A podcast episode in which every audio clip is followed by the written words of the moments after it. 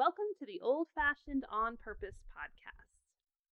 So, if you've ever contemplated moving to Wyoming, maybe after you've been looking through some of the pictures on my blog, or you're curious about what it's like to have a homestead here, this is the episode for you.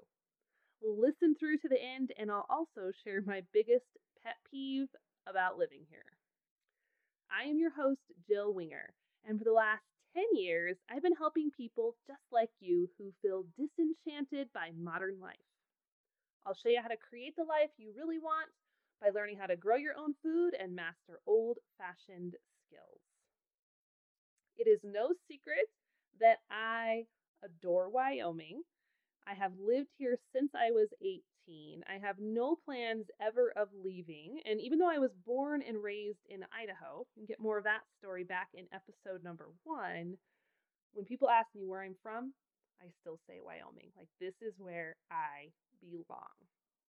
Now, all of that aside, when I get emails from people who, thanks to the pictures on my blog, are ready to move to Wyoming tomorrow, I sometimes want to yell, hold on, wait just a second before they go and load up the chickens, right? There's a bit more to Wyoming than meets the eye. And although I am absolutely and positively in love with this place, there are some things prospective homesteaders need to know first. I just gotta be fully honest and put everything out on the table. So, we're to dive into the pros and cons of homesteading Wyoming in this episode right now. So let's start with the pros. So, first off, this is a biggie, which I think this draws a lot of people to looking at land here. But land is pretty affordable with a little bit of a caveat. There are some areas of the state, primarily the northwest corner up Jackson Hole area, it is beautiful there, stunningly beautiful. It is also extremely expensive. Like that is where movie stars buy their vacation properties is up in that corner. So, if you're looking for affordable land, that is not the place to go, okay? However, there are four other corners of the state and some stuff in the middle that is a little bit more reasonably priced. So when we purchased our homestead, which was back in 2008, so it was a while ago, but still, we were able to afford our property, which included 67 acres, a small house, a barn, a shop, and a chicken coop for the price of an average mid-sized home in the neighboring town. Like it was r- really reasonable. And now granted, the property wasn't exactly turnkey, like it needed some help, right? But the house was livable. The buildings were mostly solid. They had a lot of trash in them. There was a washing machine in the pasture, but all of that aside, it was we could move in, right? It wasn't like we had to live in a tent in the front yard before we could get the house livable. Like we could move in. And we paid about the price of a lower end starter home in town, which that is what gave us the ability to buy what we did when we did. Now, it's 11 years since we purchased this property, so things change. Right now, uh, the land in our area, which is southeast Wyoming, is a little bit higher, right? There's some of these like towns that are the, the property values are being driven higher because Colorado folks are trying to move north to get out of the hustle and bustle of Colorado. So our property prices are a little bit high right now that fluctuates. And honestly, if you go out of the main like city, you can still find decent property because people or your average person, their biggest concern is how long is it going to take them to get to work or how long is it going to take them to get back into town to the grocery store. So they're not super adventurous living farther out. So if you're willing to buy a little bit farther out and drive a little ways, you probably will have some pretty decent land prices. We are about 40 miles, 40 minutes or so from the closest big town, which is more than most people want to drive. It works for us. It even worked when Christian was working in town and he drove every single day. It wasn't horrible. You know, it's honestly less time than some people in big cities take to get across the big city. So at least here you can drive 80 miles an hour on the interstate, like for reals, literally 80 mile an hour. That's not me exaggerating. So it's not that painful. But anyway, if you're willing to move a little further out, land can be pretty affordable. Another benefit is there is lots of farming and ranching in Wyoming. Now, although interest in more sustainable agriculture, right, the grass fed, the organic, it's growing slowly here, you won't find a ton of existing homestead resources. However, you will find a lot of resources for traditional farmers and ranchers. And thankfully, some of those things will cross over into the homesteading realm. So if you like kind of the down home, salt of the earth vibe of people and those type of small town communities and feed stores and all of that, you're going to be right at home here. Now, again, like as far as organic or um, cutting edge food options, or a lot of people who are going to be super supportive of grass fed beef and pasture raised chickens, mm, we have a little work to do on that here. People are still a little bit suspicious of those newfangled philosophies.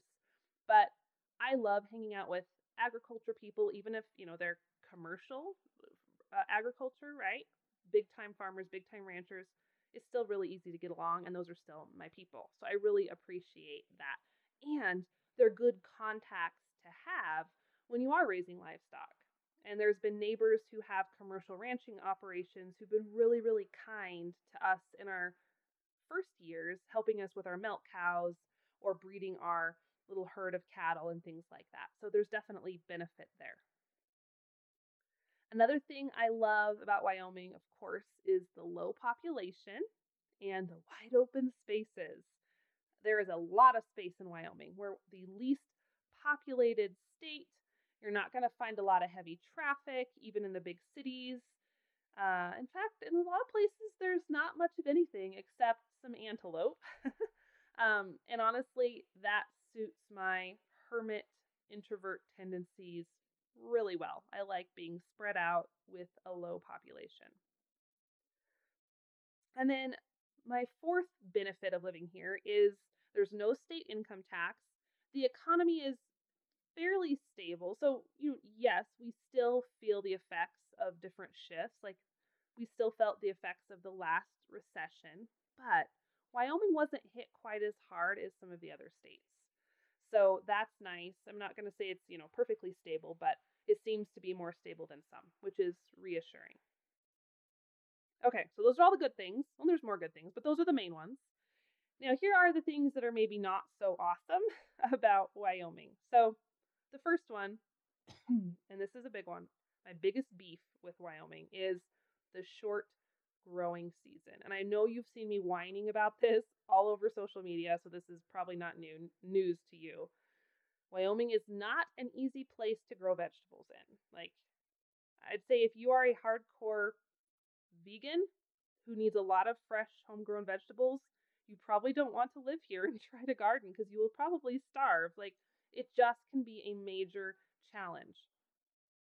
Um, we have years where the weather is extremely erratic. This was one of those years. Um, we often have a giant blizzard on Mother's Day, which I know everywhere else in the world has flowers and tulips, and they're out celebrating mom with barbecues in the backyard. Like literally, uh, three out of five Mother's Day over the last few years have been with full on Carhartt coveralls, snow boots, shoveling us ourselves out of the house. Like brutal blizzards on Mother's Day. It's kind of a joke. The Mother's Day blizzards, it's just a thing. Um, and we can get really early frosts. Um, often as you know, first part of September, it'd be the earliest, and um, usually by mid September, we're definitely freezing. So it's not a lot of time to grow those veggies. Now, it is absolutely still possible to grow food here. I've done it. I've had some incredible years where I have so much produce I can't even fit it in my kitchen. But it can definitely be a little extra challenging. A greenhouse would absolutely help. Here, you just have to make sure the greenhouse will not blow away. which I'll talk about that in a minute, why that's a big deal, and then not get damaged by hail. Um, at least in our corner, the southeast corner, we have some of the worst hail in the country. Just as like adding insult to injury, I feel like it's just not fair, but we do. So we got to have stuff, uh, structures outside that won't blow away in hurricane winds and will not get damaged by golf ball hail. So that sounds very attractive, I realize. So there you go. Okay, that brings me to my second point the wind and the winters, which I've already mentioned a little bit. But the wind in Wyoming is like something you've probably never experienced. Um, and we always kind of tease people who come from out of town when it's just like a breezy summer afternoon and they're like, oh man, it's windy here. We're like, no, my friend, you have not seen wind until you've lived through a Wyoming winter. 60 to 70 mile per hour gusts are not uncommon. Like, that's not even notable, right? The wind routinely rips shingles off of houses. We lost a big chunk of shingles off the barn last year just because of the wind. Um, and semi trucks are tipped over all the time. Like it's not even newsworthy when a semi truck tips over. They literally blow over in the wind.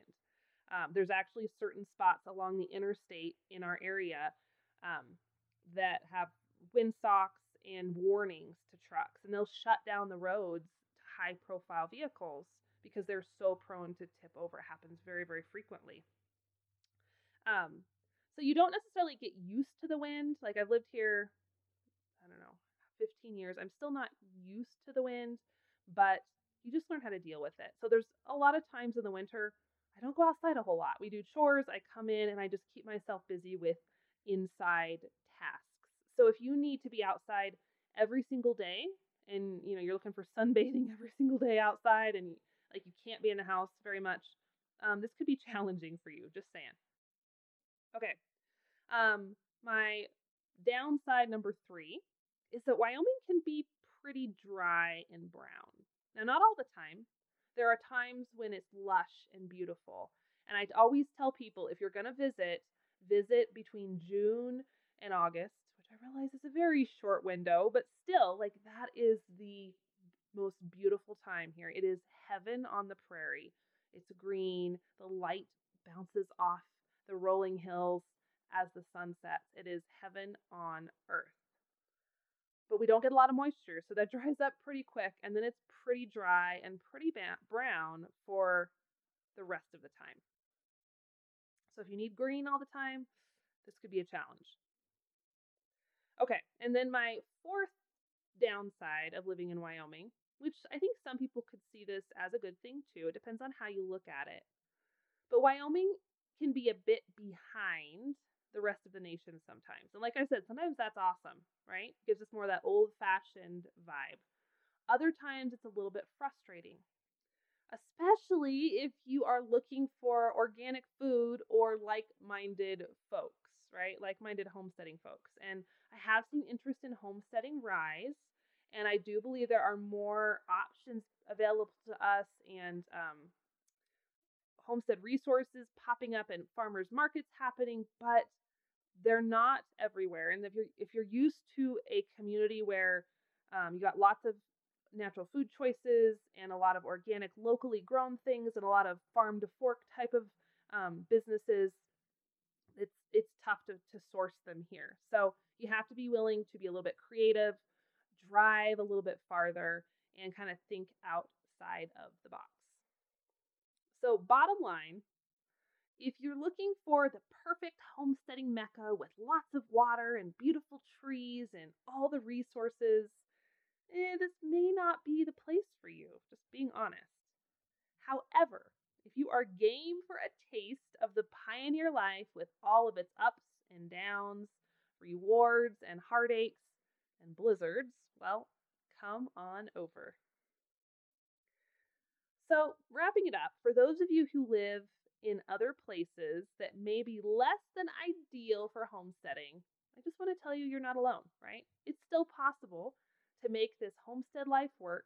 You do not have to live in the ideal climate or the ideal homesteading community. You can homestead pretty much anywhere, and I'm definitely proof of that. And that's it for this episode. If you enjoyed it, please pop over to your favorite podcast player, hit subscribe, and leave a quick review. I would appreciate it so much because it helps other homesteaders find the podcast. Thanks so much for listening, and I'll see you on the next episode of the Old Fashioned on Purpose podcast.